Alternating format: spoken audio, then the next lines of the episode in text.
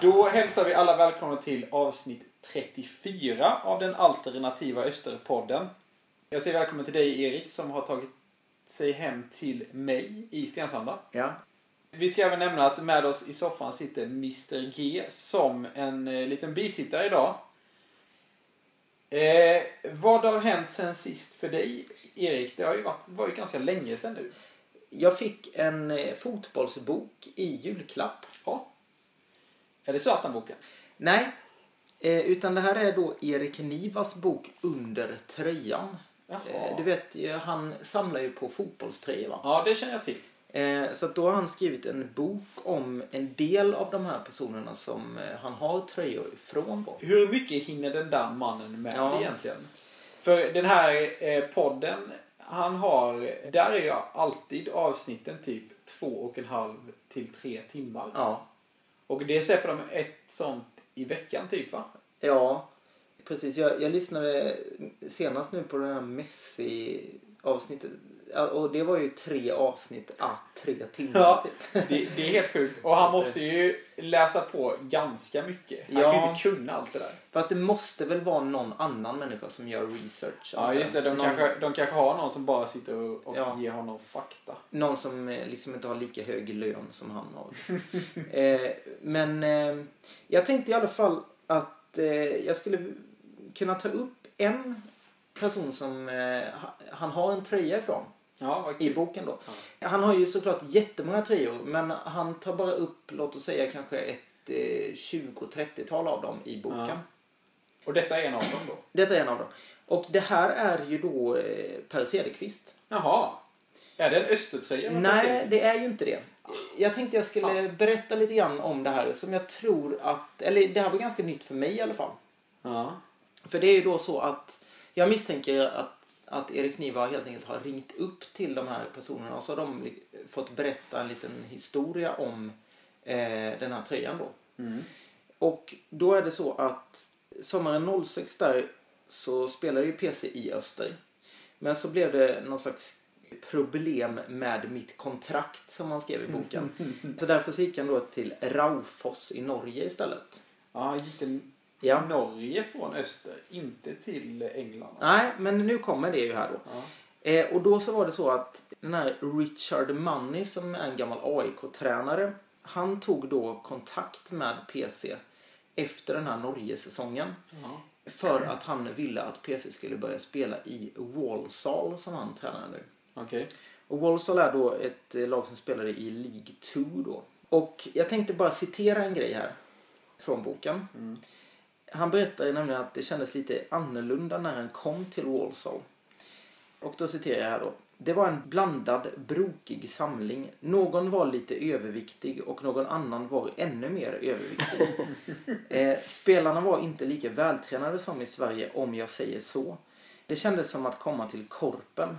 Men man blev verkligen lurad för de som allra minst såg ut som några fotbollsproffs var bland de absolut bästa i laget. Trots att de egentligen inte hade den fysiska biten så märktes det ingen skillnad ute på planen. De hade så mycket hjärta och kämpade så hårt att de nästan verkade vältränade fast de absolut inte var det. Han nämner också eh, de enorma mängderna öl som de här spelarna drack. Han skriver så här. Jag var med och festade rätt rejält några kvällar och blev ju bakis. Men det syntes fan inte på engelsmännen. Det var helt galet. I och för sig var det någon som mådde dåligt på väg till träningen en dag. Men då var det någon annan som var schysst och ställde upp med sin tröja som påse att kräkas i. Eh, när vi kom fram så slängdes den bara i en buske och sen var det bara att träna på. Så de verkar, verkar vara riktigt hårda de här killarna i Walsall. Ja. Men det är ju väldigt klassisk Ja. engelsk stil. Känns som det är många fördomar som eh, besannas här. Det, det var detta Wenger tog ur Ja, just Arsenal och sen med tiden så försvann du i hela Premier League också. Ja. ja, han kanske var pionjär där. Det var han väl? Ja. Jag antar att ni har kollat på den här dokumentären om Premier League som har gått i tre eller fyra delar på SVT. Eh, nej du. Har ni inte tittat på den? Nej. Eh, Den börjar eh, på 90-talet då när det blir Premier League och sen slutar den någon gång Ja, den har, är nog ungefär hela 90-talet. Ja, men det, det där måste... Jag måste ni se. ja, jag har ju lite tid över nu. så Ja, jag känner att det, det kan du lägga en halv dag på. Ja, det kan jag absolut göra. Men, ehm, ja just det. Och då eh, pratar de såklart en del om Newcastle. Ja, Kan för vi- de var ju... Hur var det? Jag har redan glömt om de vann. Nej, de, de- säsong. de kom två en säsong där. De vann aldrig, men de spelade en väldigt fin fotboll under Kevin Keegan. Ja. Det var ju eh, Ja, det började... I, Les Ferdinand. Les Ferdinand Till i exempel. Newcastle, ja. det, det första avsnittet så tror jag inte Beckham och de figurerar så mycket i Scholes. Nej, Men då är sen... det Cantona som är... Ja, precis. Mm. Men sen eh, när de kommer lite längre fram på 90-talet och början på 00-talet så, Mm, så kommer Beckham med hans kompisar in. just det. Men Andris Rubins, han nämns inte Nej, i det här Tyvärr. avsnittet i alla fall. nej tyvärr. tyvärr. Okej. Ja. Eh, säsongen är slut för länge sedan. Det blev en femteplats va? Mm.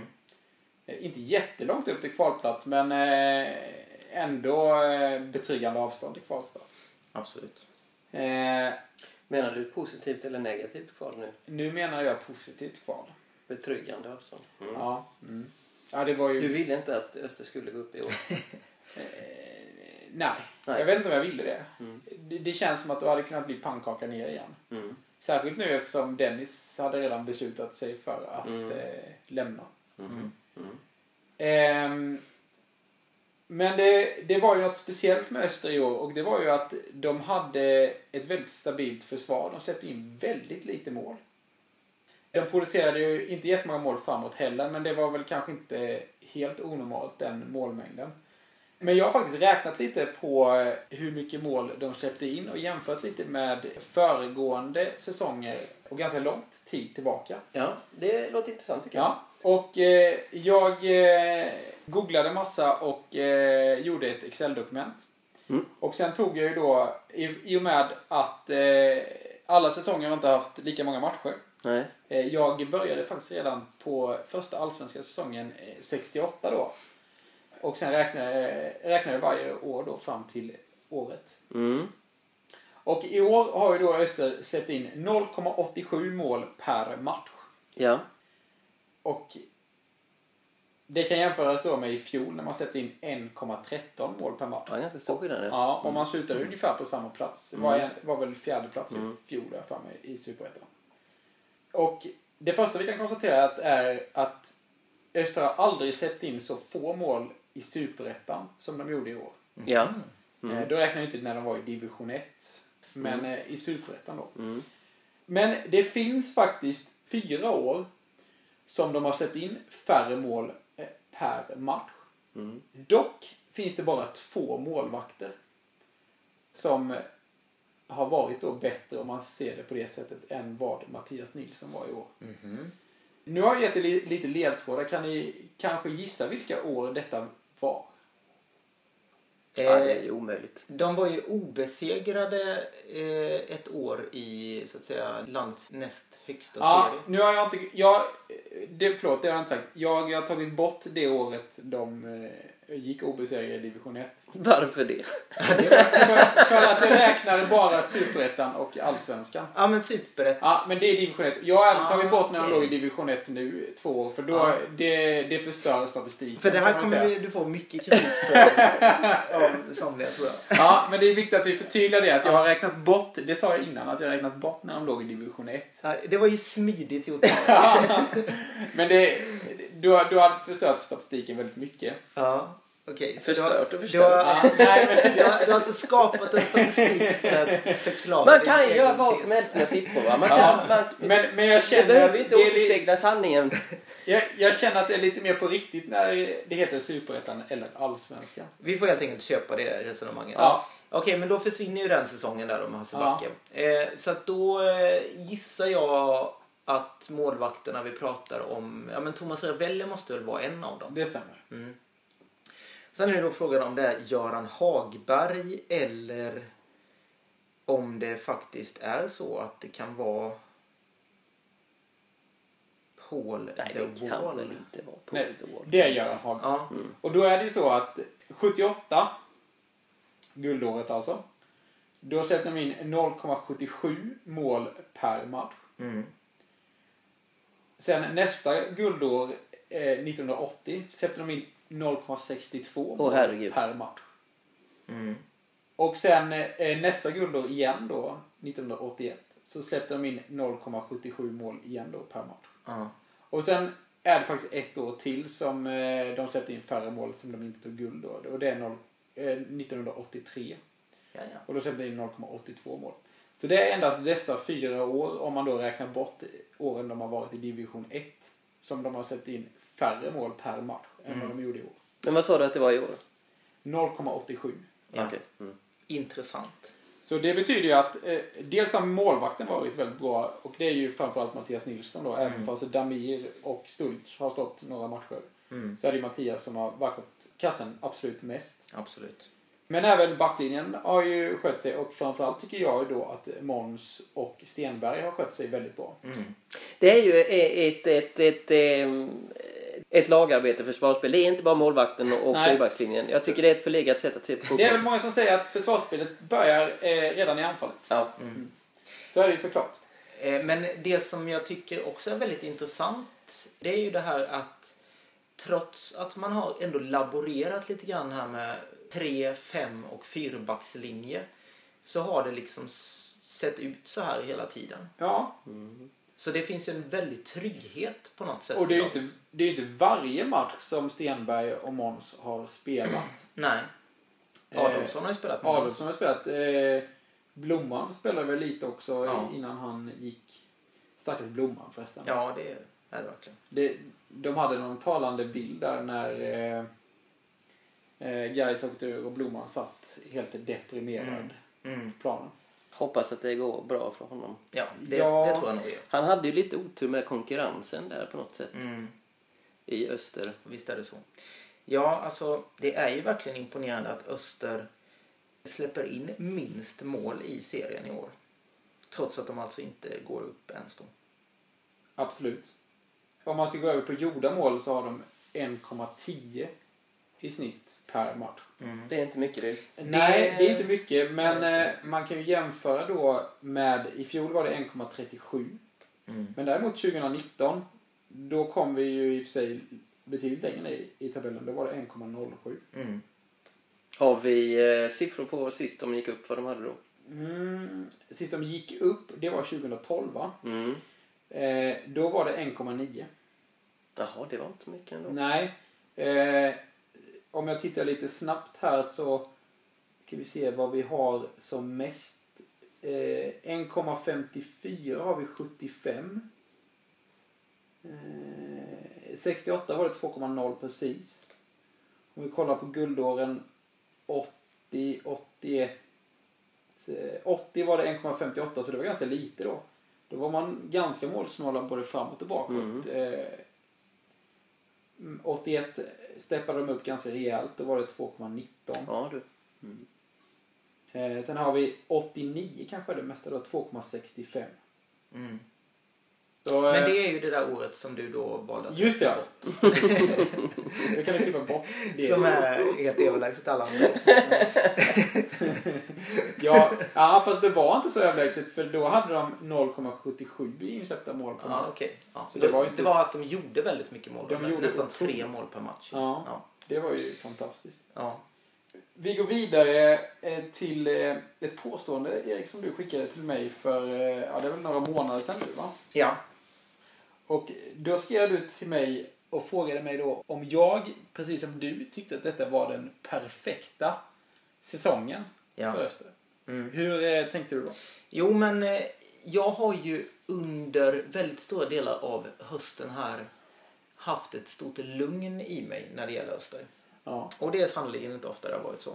Eh, och det liksom blev ju en väldigt härlig säsong på det sättet att det fanns en period när vi var lite oroliga och sen så gick det där allt mer över till en säkerhet och trygghet tyckte jag.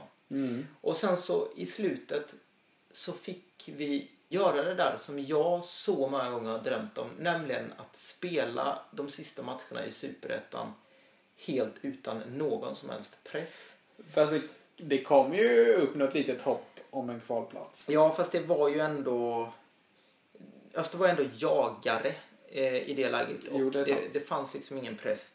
Eh, och man kunde testa lite nya varianter och sånt där. Man kunde spela fembackslinje och trebackslinje Mm, och eh, fyrbackslinje ibland. Och till och med det här att tränaren lämnade mitt under säsongen eh, störde inte jättemycket och sådär. Ja, fast han lämnade ju aldrig. Eh, nej, precis, men han sa att han skulle avgå. Ja, ja. Och ehm, också en känsla av att det fanns mycket saker som var på plats inför nästa säsong. ja. Det finns en i- stor trygghet i de bakre leden, ett överflöd av mittfältare, bra målvakter och eh, anfallare som kan göra mål. Och sen ja. ska vi inte heller glömma eh, folket runt omkring. Nej, Nej, precis. precis. Folk med kontakter på den högsta nivån Ja. i Sverige eh, och sådär. Det är väldigt intressant att i nuläget så letar ju Öster endast tre till fyra nya spelare. Mm. Vilket betyder då att det är ju många som har kontrakt över nästa år. Mm. Däremot är det väl mångas kontrakt som går ut eh, om ett år då. Just det. Och det var nog länge sedan man var i den situationen att man inte behövde värva så många spelare. Mm. Sen är ju frågan, det kan ju my- hän- hända mycket att man väljer att avbryta vissa kontrakt och sådär. Mm.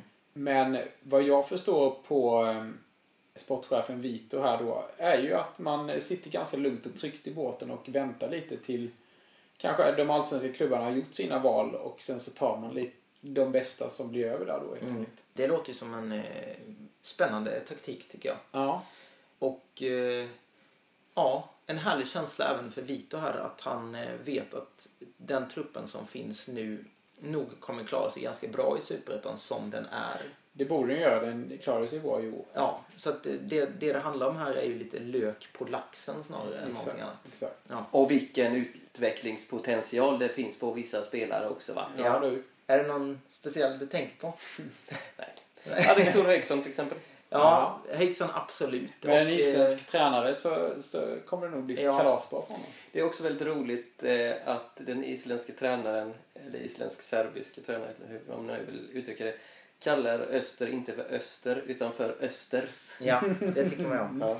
Det tycker man väl om från eh, Fifa-tiden där när man spelade. Ja. För då, Ja, då stod det Öster. Fifa 96 och även kommentatorn sa Osters. Ja. I campioni di Svezia dell'Östers Men för att återgå till din, ditt påstående här då om att detta har varit den perfekta säsongen så, så eh, höll jag till viss del med dig. Eller håller till viss del med dig. Men jag tycker det är lite fel att säga att det är den perfekta säsongen. Utan man, man kanske ska säga att det är den mest behagliga säsongen. Mm. För den perfekta säsongen kan väl inte vara mer än att man har vunnit alla matcher och tagit klivet upp Ja. då i detta fallet. Men det får inte bli för mycket heller, Nej, precis. känner jag då. Eh, Men eh, med en annan formulering så kan jag absolut hålla med dig. Ja, det är bra. Men eh, vi eh, måste väl ändå titta lite framåt och eh, se vad vi tror om eh, kommande säsong. Mm. Utan att veta vad det blir för nyförvärv och så vidare då så kan man väl säga att det känns ganska bra i nuläget. Förutom att man inte har en aning om hur denna Tofa eh, då är som tränare. Mm. Men det man har läst känns, det ju, känns ju bra om honom. Att han, ehm, han vill spela en fotboll där Öster vinner. Till Mm. exempel. Och att, som ni pratade om i förra podden här, att han verkligen vill vara här. Ja. Men jag, jag håller med dig om, alltså det som känns lite osäkert inför nästa säsong är väl den nya tränar... tri- Trojkan. Trion här då, så att säga. Mm. Men eh, även om Rasmus vet vi ju vad vi får av, så att säga. Men han kommer göra en betydligt mindre roll. Ja, men... Eh, Det tycker jag är lite konstigt att inte han ska vara med och vara analytiker. Mm. Han ska bara vara målvaktstränare. Ja. Och sen så räknar jag då med att herrar Vito och Jens Magnusson har sitt fina kontaktnät och att man då kanske kan locka till sig två till tre duktiga Spetsspelare. spelare. Ja, det ska ju vara spetsspelare. Ja, och de kanske blir lånespelare igen och det kanske är helt okej. Men det jag ser som vad vi behöver är nog anfallare. Speciellt då om det blir 4-3-3 som ska spelas. Mm. Så behövs det nog eh, en eller kanske till och med två anfallare. till den här Ja, truppen. eh, det försvinner ju... Keen försvin... har ju försvunnit och det är ju en anfallare. ja det är det ju. Och eh, Alexandersson försvann ju. i somras där Ja. Så det behövs ju en riktigt ja. Eh, bra anfallare. Det, Det är lite som vanligt där. Ja. så ser vi varje år. Ja. Jag kommer ihåg på Leif Widéns tid så pratade han ofta om att han vill ha en djupledsforward. Ja, ja. Vill du också det? Eller är det... Eh, ja, vem Ja. vill inte det? det är just Vem en vill inte djupledsforward. Ja. Mm. Fa- fa- Forward. det? Det var ju så att säga inget unikt önskemål Nej. från eh, Widéns sida.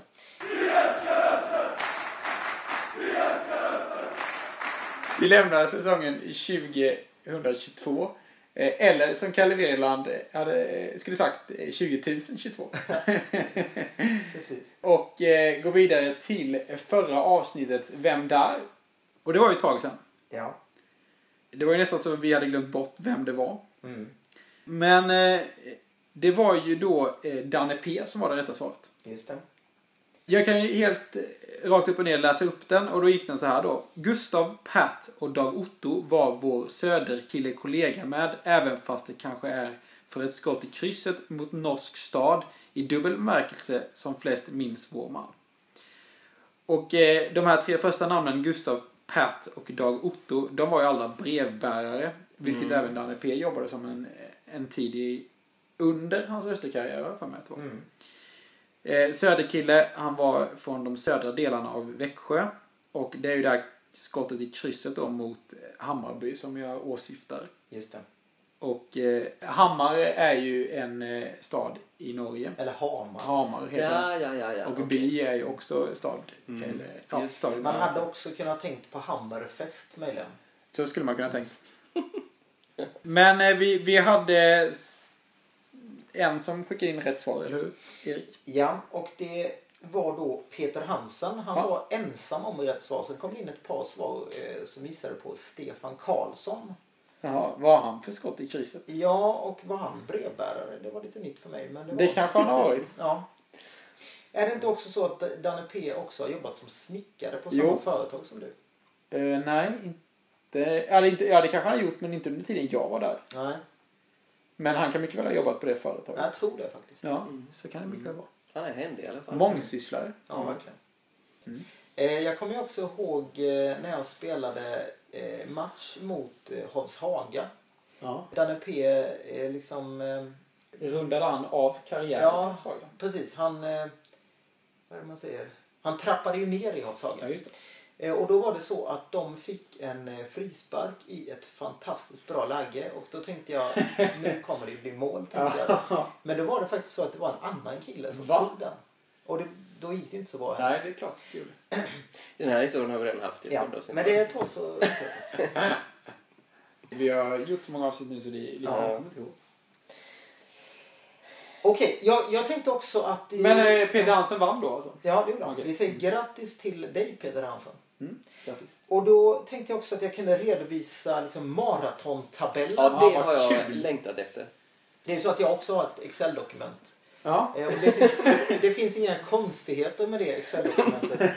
Förutom då den här oegentligheten som uppstod där efter typ tre avsnitt där det hävdades att eh, folk hade skickat in svar som jag inte hade noterat och så vidare. Men Men han har inte skickat till den eh, ogiltiga mejlen? ja, det var väl så att eh, vi kom väl fram till att jag inte hade gjort något fel i alla fall. tror jag. eh, och då är det ju så här då i alla fall att om vi då drar topplistan här.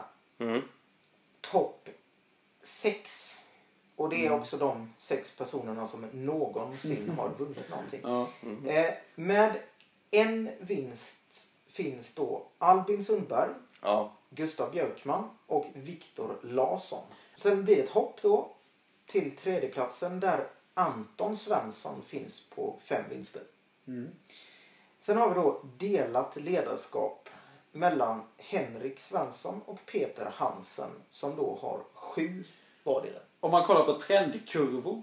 Det har du inte tagit fram några. Nej, men, men- men... det känns väl ändå som att Peter Hansson har en bättre trendkurva än vad Henrik har. Eftersom Henrik var med tidigt Absolut, och tog många segrar innan Peter Hansen kom in i bilden. så är det.